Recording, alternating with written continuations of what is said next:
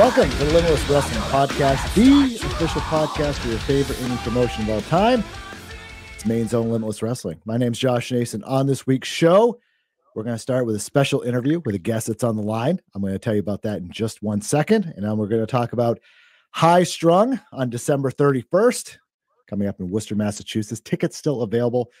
I'll also talk a little bit, really quickly, some updates about Hard to Handle coming up in the Yarmouth AMVETS First Limitless show of 2023, Saturday, January 21st. We'll give a few updates about that, some news, and all types of other stuff. Before we begin, I'm going to introduce the man who is always wrapping Christmas presents 24 7 year round. It's Randy Carver and our special guest, our Christmas gift to you, the listener. He may not be Maine's, maybe be billed as Maine's favorite referee, but he's one of my favorite referees. My favorite referee in the whole world. Nate Speckman is here. Nate, welcome to the show. Oh, thank you so much, Josh. That's very kind of you. Yeah, not bad. Not bad. All that whole intro is right on the top of my head. Can you believe that?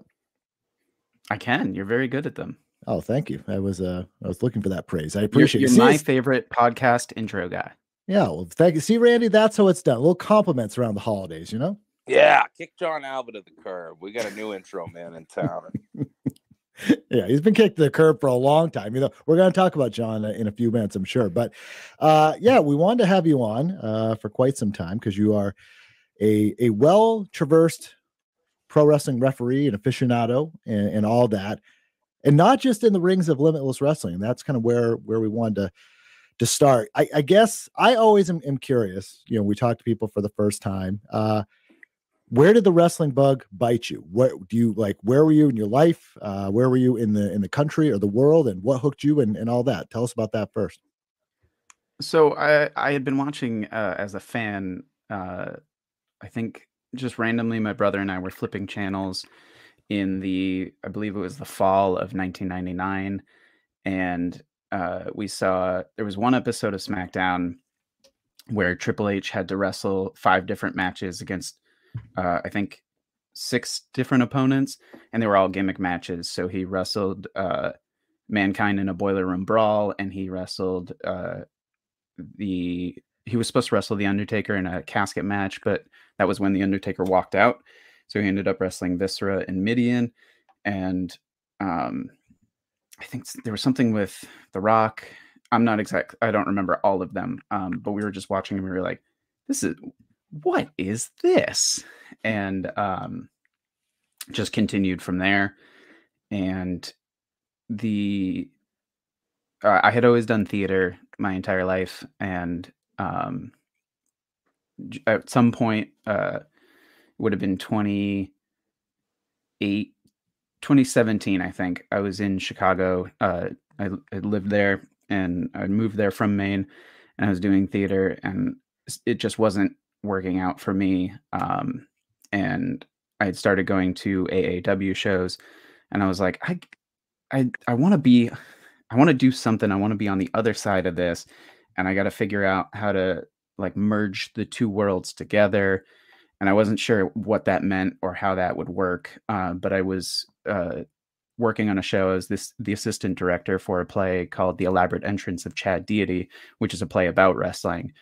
And um, they there wasn't a character of a referee in the script, but the director for the show had one because there's actual matches that take place. And so he was like, "Oh, I need somebody to understudy the role of this referee." And since I was a part of the project, uh, it was just easy enough to slide me into that. And then I was like, "Here's an interesting way to take uh, the the acting side of things and the wrestling side of things and put them together."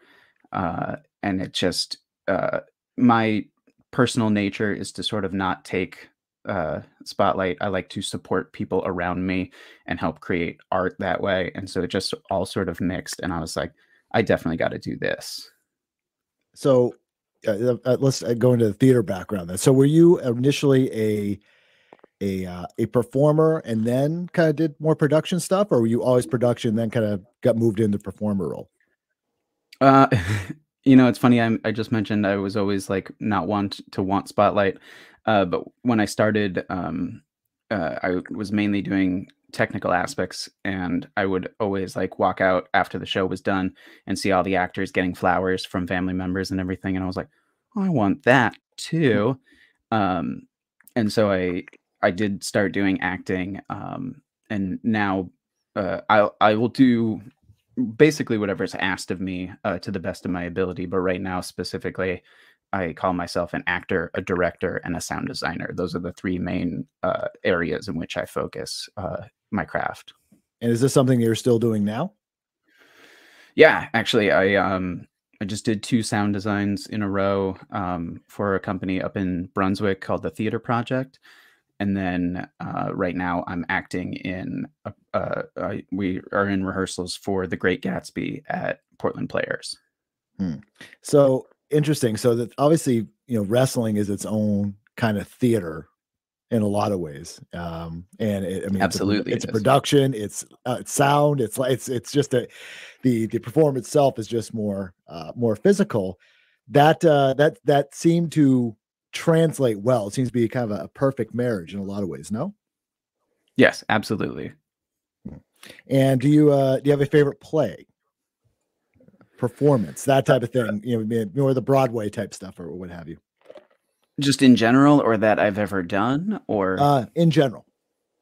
Yeah, I it's it's tough too because like, do you break it down into like my favorite musical or my favorite like traditional play? Put it this way: say put it if you are like walking down the the street in Broadway and someone's like, I can yeah, here's here's five hundred dollars. Go pick a show to go see that you know you're you're you're definitely gonna love what would you be? I'm gonna have to say Hamilton. Okay, great. Uh, did you know that Randy once performed in Hamilton and uh, didn't want to get credited? I don't know if Randy, you want that out there or not, or. Well, now it's out there. There's no going back at this point. He's quite he's he's quite a musician. I don't know if you know that, me. I did I not know that. I don't know about that. Alexander, you got Carver. some you got some pipes on you, Randy. I don't. I like to believe I do driving down 95, but it's not true. Singing Jethro Tull and things like that. Yeah, I could see that. A time or two. I, I was I was fascinated by uh, this aspect. So people of your life, people know uh, they're familiar obviously with uh, with pro wrestling. They probably heard of the famed Hebner twins, uh, and obviously their uh, their involvement in pro wrestling. One of the Hebners uh, actually passing away earlier this year, and they were both referees. And you also have an identical twin, and he is I also do. and and you, I believe, broke into this business together. Correct?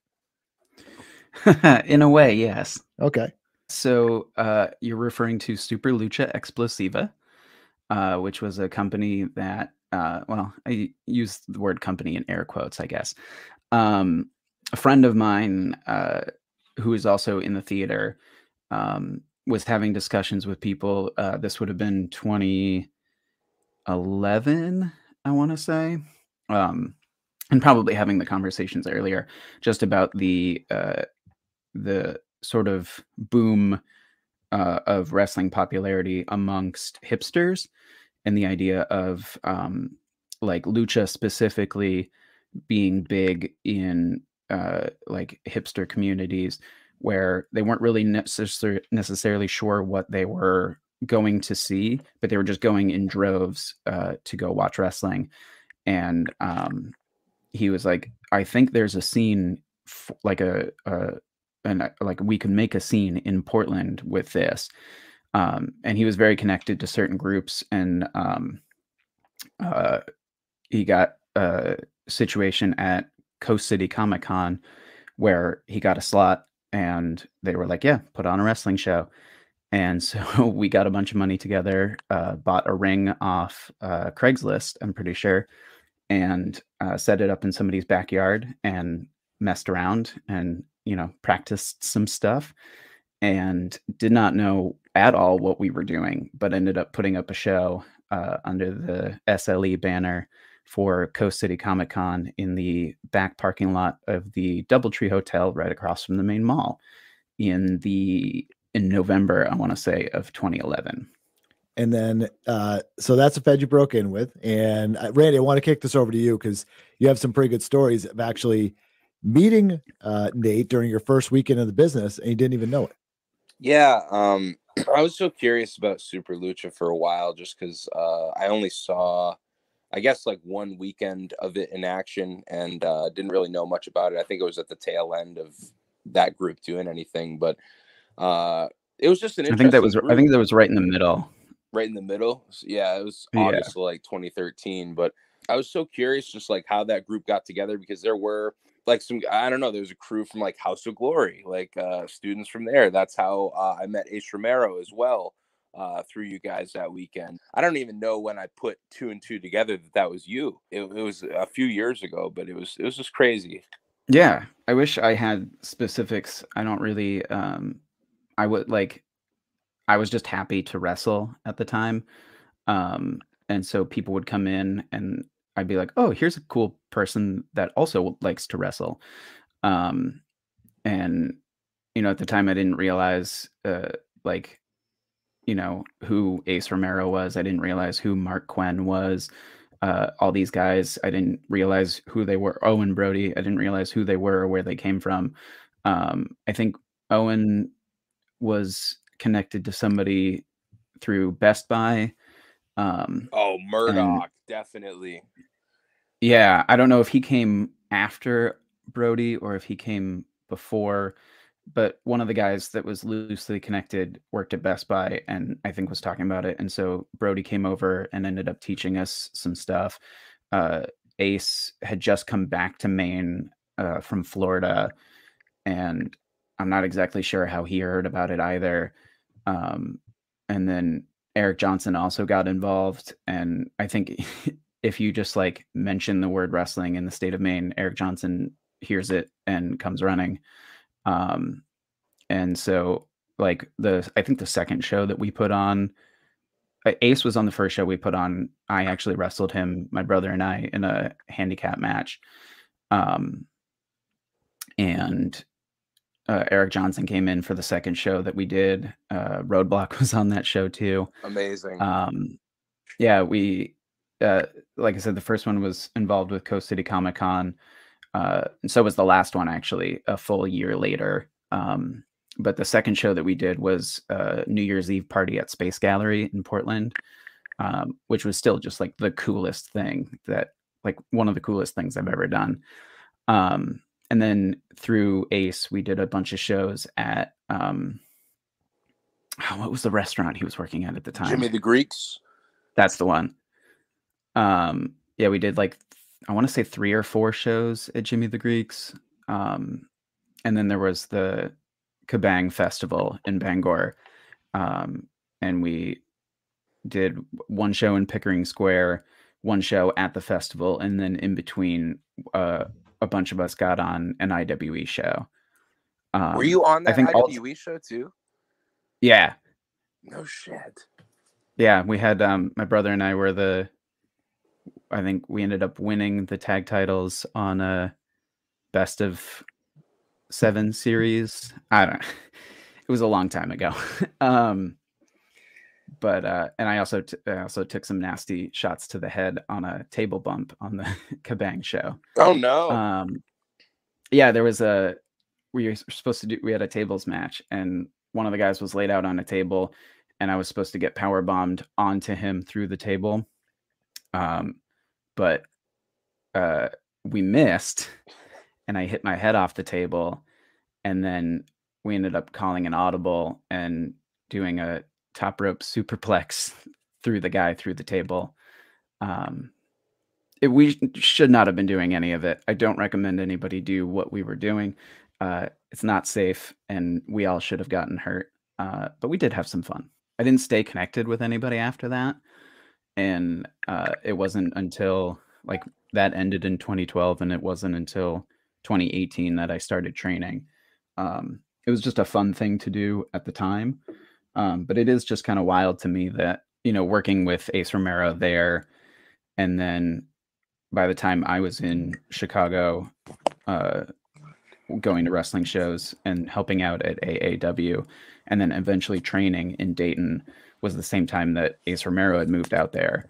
So I got to work with him a bunch there at Rockstar Pro and Revolver and AAW. And then moving back here right around the same time that he moved back here, Uh, so I've worked with him a number of times now, um, more than anybody else in my career. Why did uh, you move back to Chicago? Why did I move to Chicago, or why did Mo- I move back to Maine? Sorry, why why did you move to Chicago to begin with? Uh, it was for bigger and better opportunities in theater. Um, I just sort of felt at the time um, that I had done not really all that I was going to do here, but I just ended up working with a lot of the same people and wasn't really having new experiences. Um, and so my wife and I both wanted to try to uh, do more elsewhere uh, and then came back in 2020 because of the pandemic.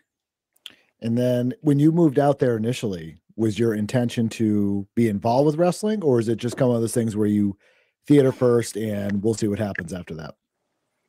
It was definitely theater first and we'll see what happens after that. Um, but I was listening uh, to a lot of the art of wrestling at the time and Colt Cabana would always plug his shows, and he was working regularly with freelance wrestling and AAW in Chicago.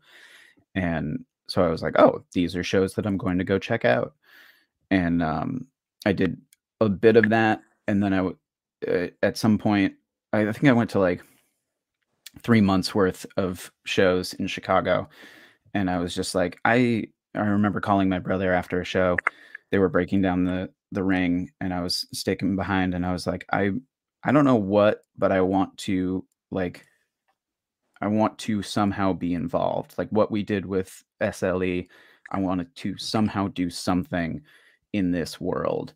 And he was like, just like ask if you can help tear down the ring. And so I did and uh just did that and asked when the next show was. And so I ended up I think like all of 2017, um, 16 and 17 was just me riding around with the ring crew and setting up and taking down shows. Uh, and I didn't even realize at the time that like I was basically paying my dues before I even realized I wanted to like 100% be in the business. Um, and so I had a lot of great experiences doing that. And then I was like, I want more and then that's when I started training to be a referee.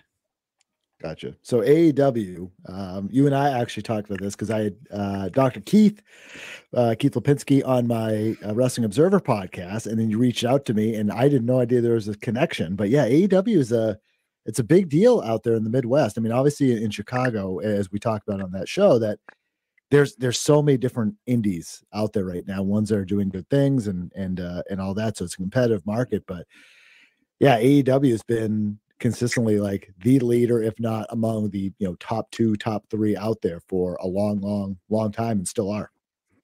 Yeah, uh, and they were definitely having a, a real boom period uh, when I was going to shows, and then eventually helping them set up and drive talent around um, when they were having like Chris Hero and Johnny Gargano and Tommaso Ciampa and and then a little bit after that like when penta and fenix came in it was it was electric uh, every single month. How'd you pick uh, the school to start training at? Um it's funny i was i just like wanted to ref and i was like uh i went up to promoter danny daniels at aaw and i was like will you just let me ref? Will you just let me ref? Will you just let me ref? And I went out, up to all the referees. I was like, "Teach me how to do this. Teach me how to do this," and they were all right to blow me off. Uh, that's not the proper way to do it. Um, Danny finally was like, "If you want to go, if you want to do this, go get trained." Because I hadn't even considered it. I was like, I could just put on a shirt and I can count to three. I started to think about it. There weren't uh, a lot of schools in Chicago at the time. Um, there was uh, a couple of them that I felt weren't right for me. The Freeland Academy would have been an option, but it wasn't uh, operational at the time. Um, and I started to really think about it, and I, you know, I was looking at the landscape of things, and anywhere that would have been worth it, like uh, the Academy in Minnesota, uh, would have been quite a drive. I just I looked at Sami Callihan's school in in Dayton, and it was five hours one way and i was like it's it's really the best option when you think about what he's done in the business and who he's trained and his connections and everything. Uh, it there was no other school for me to go to at the time. So you spent some time there, and then was uh, was that around the time the the Lee Stevens era began? How do you know about that? Uh, my friend, I know about all types of things. I observe pro wrestling for part of my living, my friend. I know everything. So I had a friend who was like, "You don't want to use your real name." He was like, "If if you're gonna do wrestling, you don't want it to be like you've built up this name in theater or whatever. You don't want to use the same name." And I was like, "Oh, okay, uh, whatever." And so Lee is my middle name, and Steven is my brother's real first name. And so I put them together, and I was like, "This will work. This is a good stage name." But what I found was uh, there was no like there was no way to get that name over. There's, you know, I'm not I don't get a lower third when I come out to the ring. A lot of time like I'd walk up to certain commentary teams and I'd be like, "Hey, um if you guys at all say my name, uh here's this cuz like I had been introducing myself for the past 2 years as Nathan. Um and so like and I was like actively trying to be Lee Stevens, and then wrestlers in the ring, like heel wrestlers, would yell at me using the name Nathan because uh, they knew me, and I'm like, this isn't this isn't work. Like, because not everybody's like Randy, and not everybody has commentary call out the referees by name in every match, which is a thing that you do that I appreciate. But um, at the time, I was like, I don't know how to make this work and then it was Sami Callihan once. He was like, "What are you calling yourself?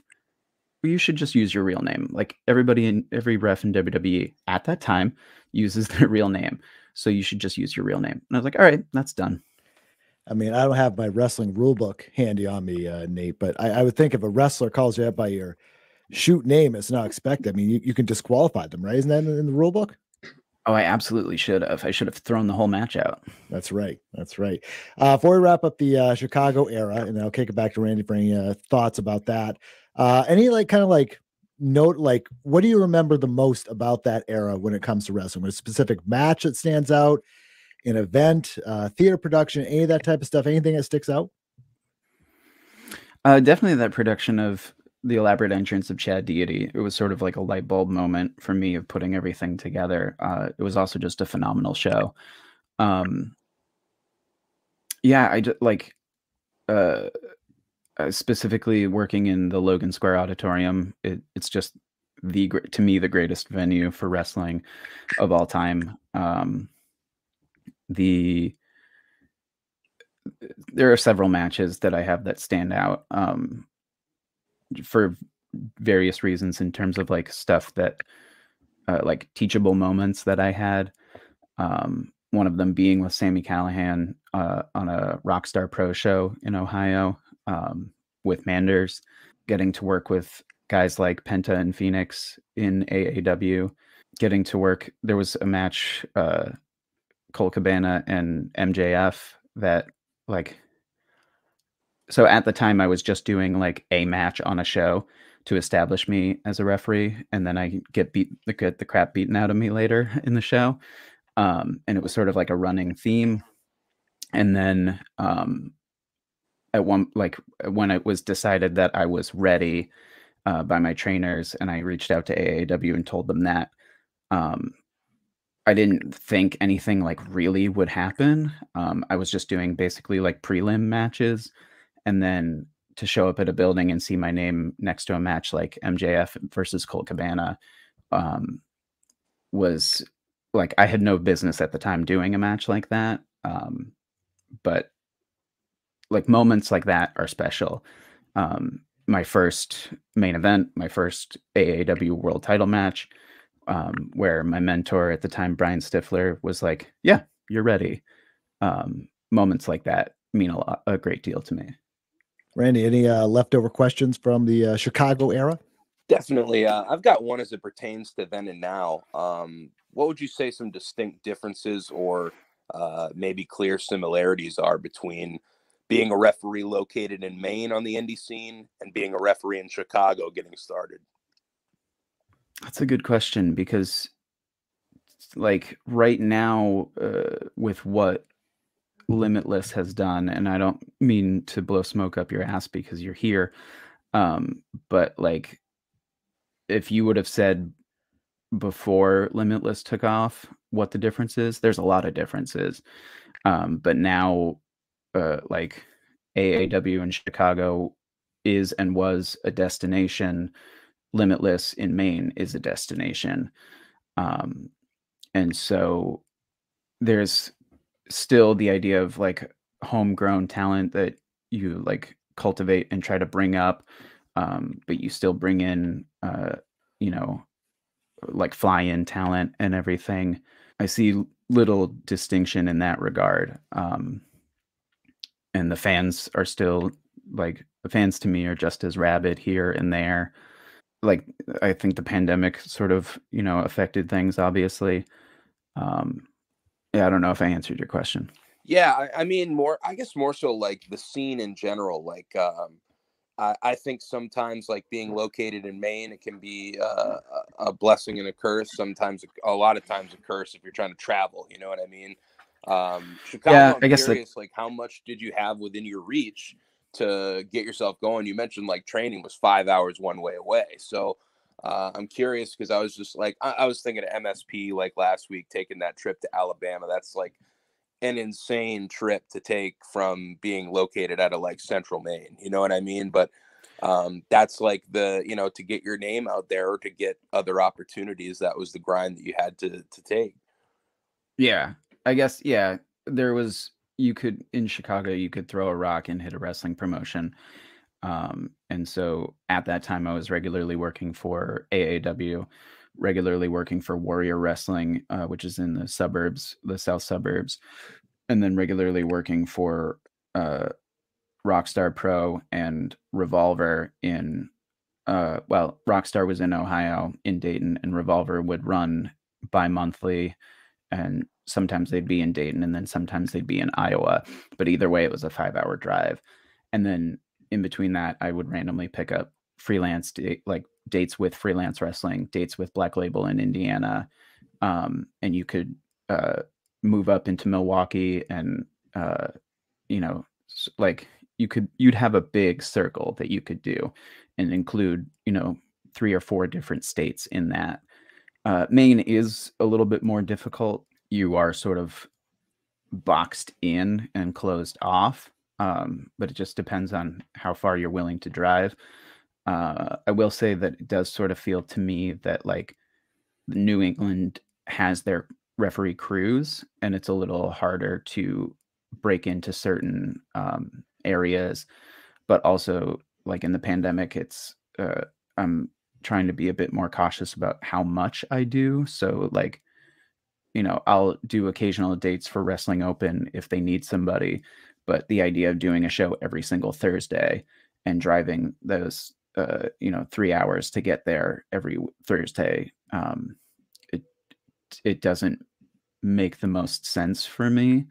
Um, but that being said, they're a great group to work for, um, and they put on awesome shows. So then you come back to Maine, and how did you first learn about Limitless, and what did you think about the promotion, and then eventually, what made you decide to reach out? Uh, so I had been paying attention since I think, Randy, c- correct me if I'm wrong, but you started in the fall of 2015, right? Yes. And that's exactly when I left the state for Chicago. Um, so when it started up, I was like, oh, that's really cool. Like there's a promotion in Maine. Um, and I sort of kept tabs on it and um, had friends that would go to it uh, and like we'd talk about it. Um, I have a group chat with some friends that we went to all in uh, together, and they would constantly just say in the chat, like, you know, Limitless tickets are on sale, and I'd keep hearing about Limitless, and um, I, you weren't on IWTV at the time, so it was hard for me to watch stuff. Um, but I was like, this is really cool. Like, there's this promotion in Maine that it sounds like they're doing, you know, they're doing really good work and they're doing things right and booking some really awesome names. And I was like, I, re- I definitely want to check this out. And there was one time uh, I had come home and it just happened to coincide with uh, the Pretenders Beware anniversary show. And I was like, this is really cool. Like, I'm going to get to go see this.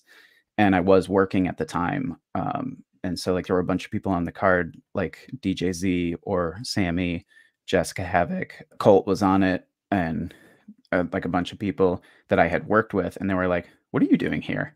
And I was like, oh, I'm, I'm just back in back in home for a little bit and I came to watch a show. And even Sami was like, do you did you want to work it? Like I could probably ask to try to get you on. And I was like, I probably should have at the time, honestly, because now I regret that I would I haven't had the opportunity to work in the Westbrook Armory. Um, but I was like, I, I, really just want to watch this show as a fan. Uh, and it was a fantastic show. I'm really glad that I saw it. Um, and then I ended up coming back again and actively tried to get on the uh, anniversary show at the expo. Um, I tried very, very hard to get on that show uh, through Danger Kid, who I had worked with once at Freelance, through AG, who I had worked with once at Black Label, and through Ace, who I had obviously worked a bunch with. Um, but you were very staffed that show, um, and you were very stressed, and I totally understand. Um, but when I was moving back, um, I was like, yeah, this is definitely like the company that I want to work for. And I had this whole plan laid out. I was like, I'm to uh, talk to DK and I'm to try to like go to the dojo every week and I'm to like impress Randy at the dojo. And then whatever they end up doing, like, you know, maybe in like six months or whatever, he'll be able to put me on a show. And then even before I moved back, DK reached out to me and he was like, Hey, um, when did you say you were moving back? And I told him the date. And then he was like, Cool. Like a week later, we're doing these tapings. Do you want in? And I was like, Oh, uh, yes, absolutely yes. And so I refed on season two of The Road. That was your debut. Randy, you remember those first conversations at all? I do. Uh, I remember Ace Romero pushing very hard to have you ref his match on the anniversary show, but uh, I don't know. I just uh, someone I had not seen uh, face value of, especially the biggest show. I I, uh, I trusted Ace, but uh, didn't go with it then. But I do remember uh, Nate coming into the fold. Danny was, I believe Danny was the connect, and yeah, I was I was blown away from the start just because I think especially like filming at ringside for those like closed set tapings, you can really like it, it puts you in the mindset to distinctly say damn, that's a good referee, or uh, you know, this guy needs some uh, pointers in a few places. But uh, I was blown away by Nate. Had, had a great presence about him very early on, and uh, refed a whole lot of matches that weekend. So there was there was no doubt in my mind after just a couple matches that he refed that uh, we had found a new member of the crew.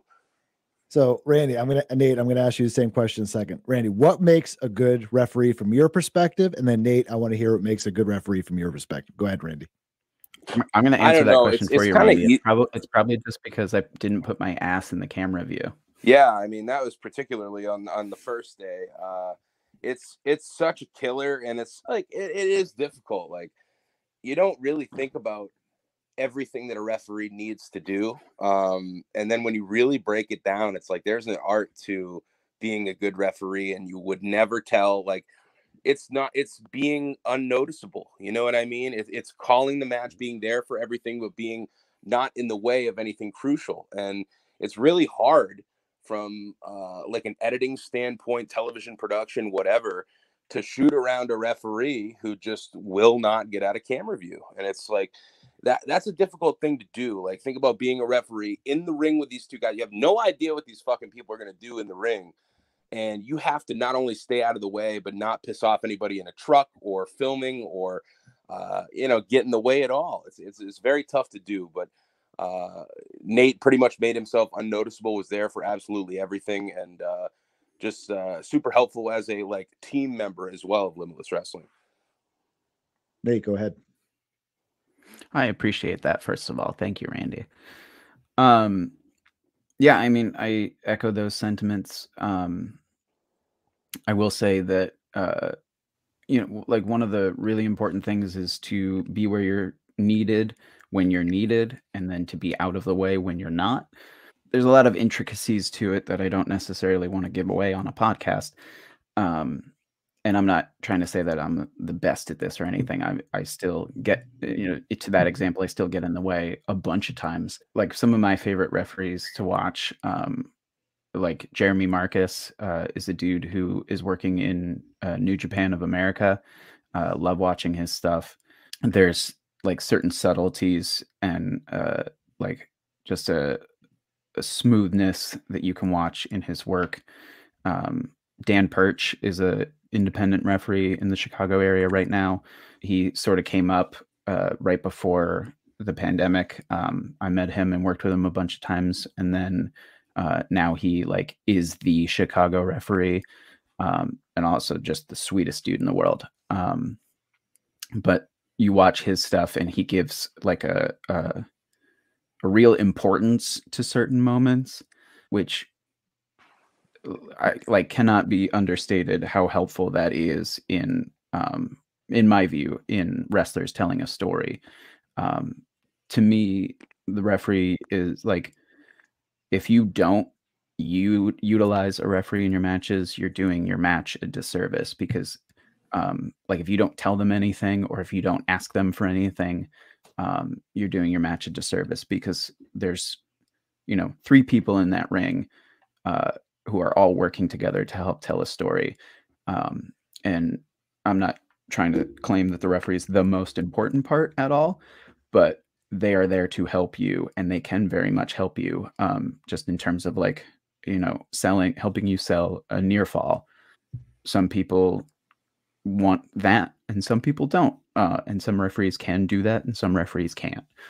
Just there's a lot of little things that people obviously wouldn't pay attention to, but are I think vitally important. What uh what is what are your goals for the year ahead as we uh come up on 2023? Certain promotions you want to try to work at, uh work for, uh you know, what like for for a referee like yourself, what are your goals for the year ahead? Uh it's a good question. Um I like I used to write out goals every year um and then I've found the pandemic to be uh, rather difficult to work in. Obviously, I'm still wearing a mask to shows um, and during shows. And it, to me, like, there's a lot of stuff I would love to do, um, but I have to figure out like the right place and the right time for certain things. Um, but I would love to uh, like I have a running counter of all the states that I've worked in, and I'd love to be able to work in all of the states, not necessarily in 2023 alone. I would love to like I think I've got uh, most of New England right now, um, but like the uh, the bottom part, like Maryland and Delaware, um, I haven't been able to do yet. Uh, I would love to work in Canada. Um, I would love to uh like just make a random drive, a random long drive and go work uh you know, like MSP in Alabama or Tennessee. Um I'd also like I would love to get like a tryout somewhere on television would be awesome. Um uh, but like I don't I feel like I probably have some work to do before then. Um I don't really know like what that track looks like. Um, but once I figure that out, then I have like a lot of micro steps that I feel like I would need to do to be able to get there. Um, so my goal is to just sort of figure that out.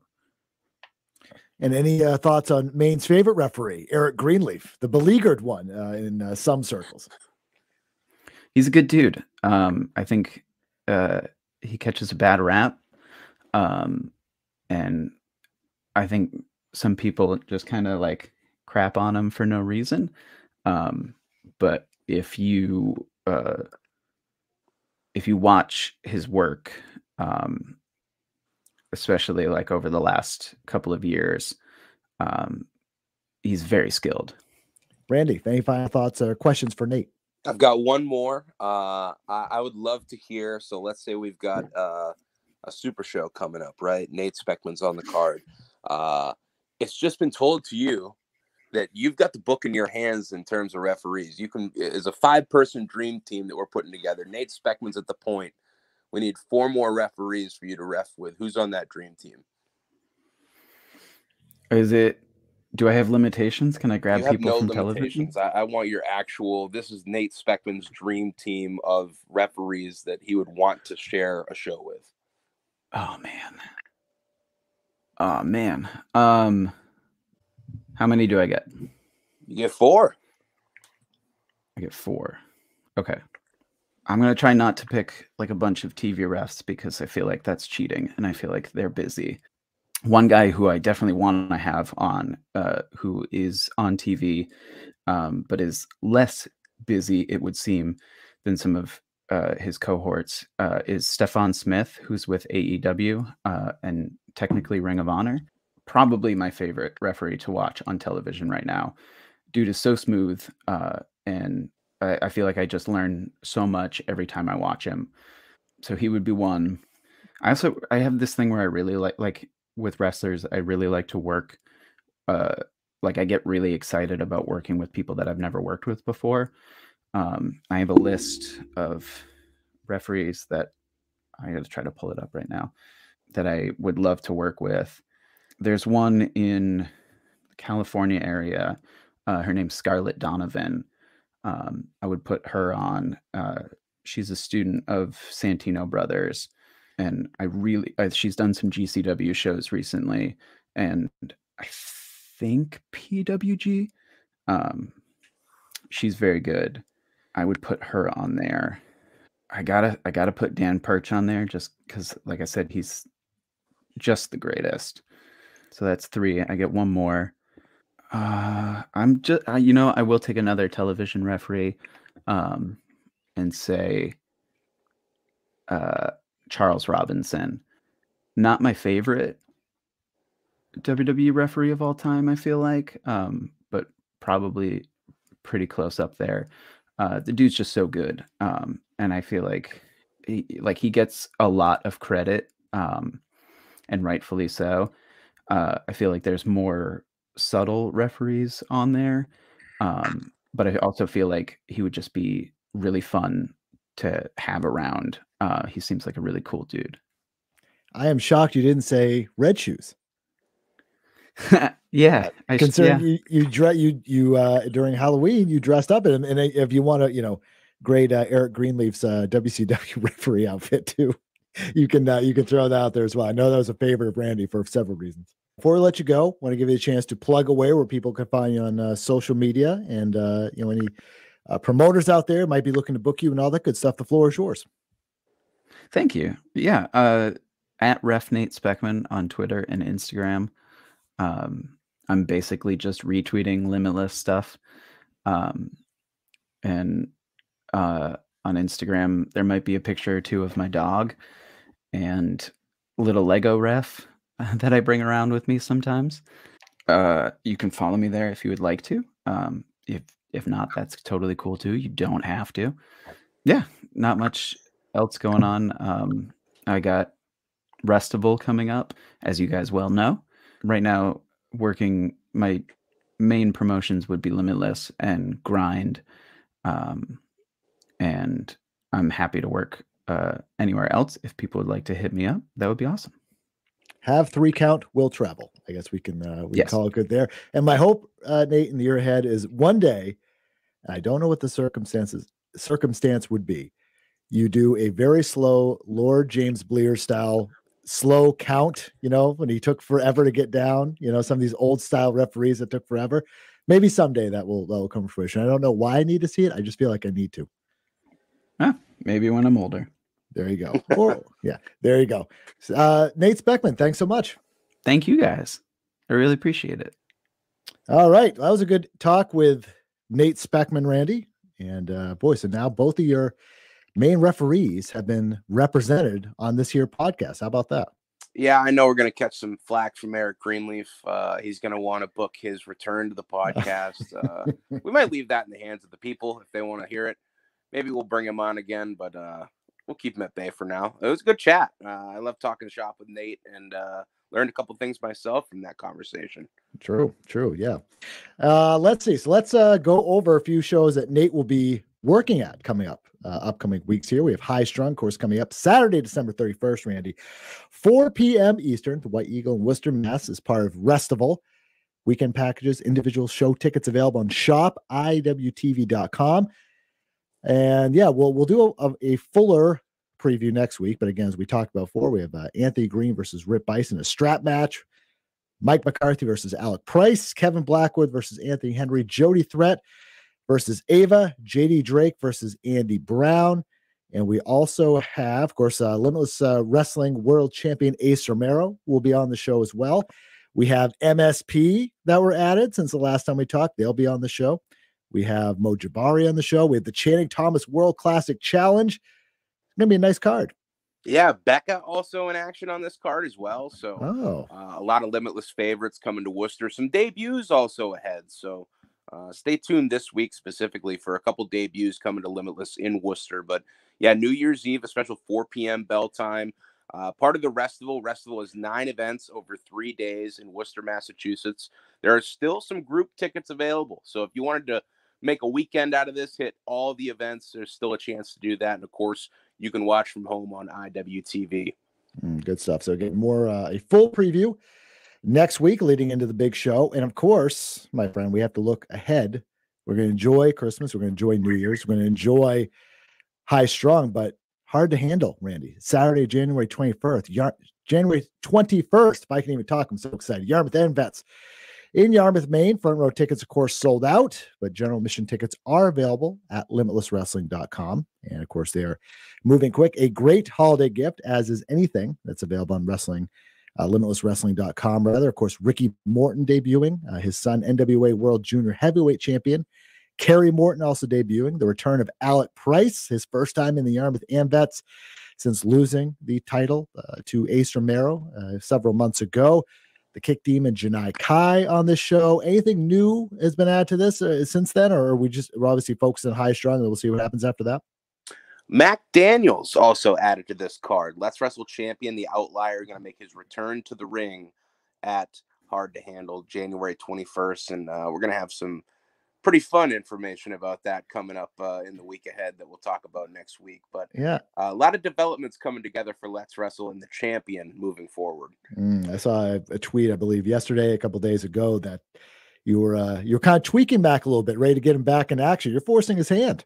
Well, I I mean, it's been a few months at this point. It's been a few months, so uh, I think it's time to see the champ in action once again. Certainly. And then uh, let's get to a little bit of news here before we go. I saw uh, Anthony Green. Sounds like he's make his Impact Wrestling debut pretty soon, huh? That's what I'm seeing. AG, uh, Impact bound potentially, and uh, he's got a big year ahead, that's for sure. And uh, maybe it'll be with Impact Wrestling. I'm excited to see what matches they are.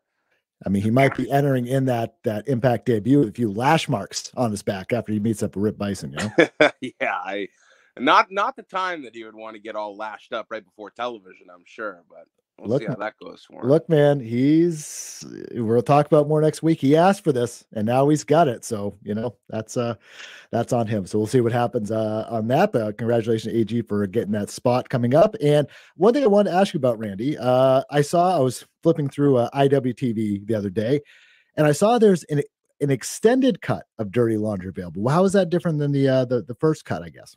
Yeah, so the extended cut, uh, anything that's grabbed, maybe it's an interview. Uh, also, I, uh, Tony D's joint, uh, the the music video from Dirty Laundry is attached on the end of that. So um, it's about five or six minutes extra. I know there's uh, a quick interview with Desmond Cole, uh, Becca, Kylie Rae, above the rest. Uh, Sidney Bakabella and Channing Thomas burst in there. So um, there's some fun stuff included on the extended cut. I think that just got added uh, today as we record. So mm. uh, if you want to check that out, it's available on IWTV. And there's also going to be some new content coming out of the Limitless Wrestling Dojo coming soon to IWTV and YouTube.com slash Limitless Wrestling. So stay tuned on that. Hmm, anything you want to reveal or hint at right now? Uh, not right now, Josh. Not right now, but uh, for your it's in the works. I want to. I want to make sure everything's uh, in a row before we put it out there. But I do mm. want to, you know, just make sure people are looking out. All right, good enough. And then if uh, another good thing you can go to IWTV for, you can vote on the independent wrestling moment of the year, and Jon Alba's mental health speech from the 2022 Vacation Land Cup before he got savagely attacked by the aforementioned Mac Daniels. That's up for the uh, IWTV Independent Wrestling Moment of the Year. That's pretty cool. That's super cool. Um, awesome to see, and uh, I, I just rewatched it. A really cool moment from August, and we actually just reshared it to our Facebook page as well. If you wanted to check that out, but yeah, on the IWTV site, the Independent Wrestling Awards for 2022. That's up for Moment of the Year, and there's a ton of other limitless wrestlers uh, available to vote for in different categories. I think Alec Price up for Wrestler of the Year. Uh, Ichiban is up for Breakout Star. Mm. Uh, it, it's an awesome list this year, so check that out on IWTV. Well, before I let you go, Randy, of course, I got Andy to ask. Uh, other than sold out houses for future Limitless and Let's Wrestling show, Let's Wrestle shows, what else on your Christmas list? We got Christmas coming up a couple days. Yeah, I, I, think the older you get, the more bogus the list becomes. It's not anything fun. Uh, unbelievable. I needed I needed a refill on socks. I needed a new shovel for the house. Uh, nothing wow. crazy this year. Um, how about you, Josh? What are you asking for? So- socks and a shovel. Randy, yeah, man. You Dude, young it's, fellas, it's come on. out here, man. I believe me, I I know that. Huh, let's see. Uh how about a calm day? I'll take that. A nice calm day with a six year old in the house. We'll we'll take that. There you go. That's we'll, a good wish. We'll do that. Yeah, I think you know it's so much different now when you get um when basically as I'm looking around like Amazon boxes and, and shit around here, like you basically like get stuff year round. You don't have to like wait anymore. So yeah.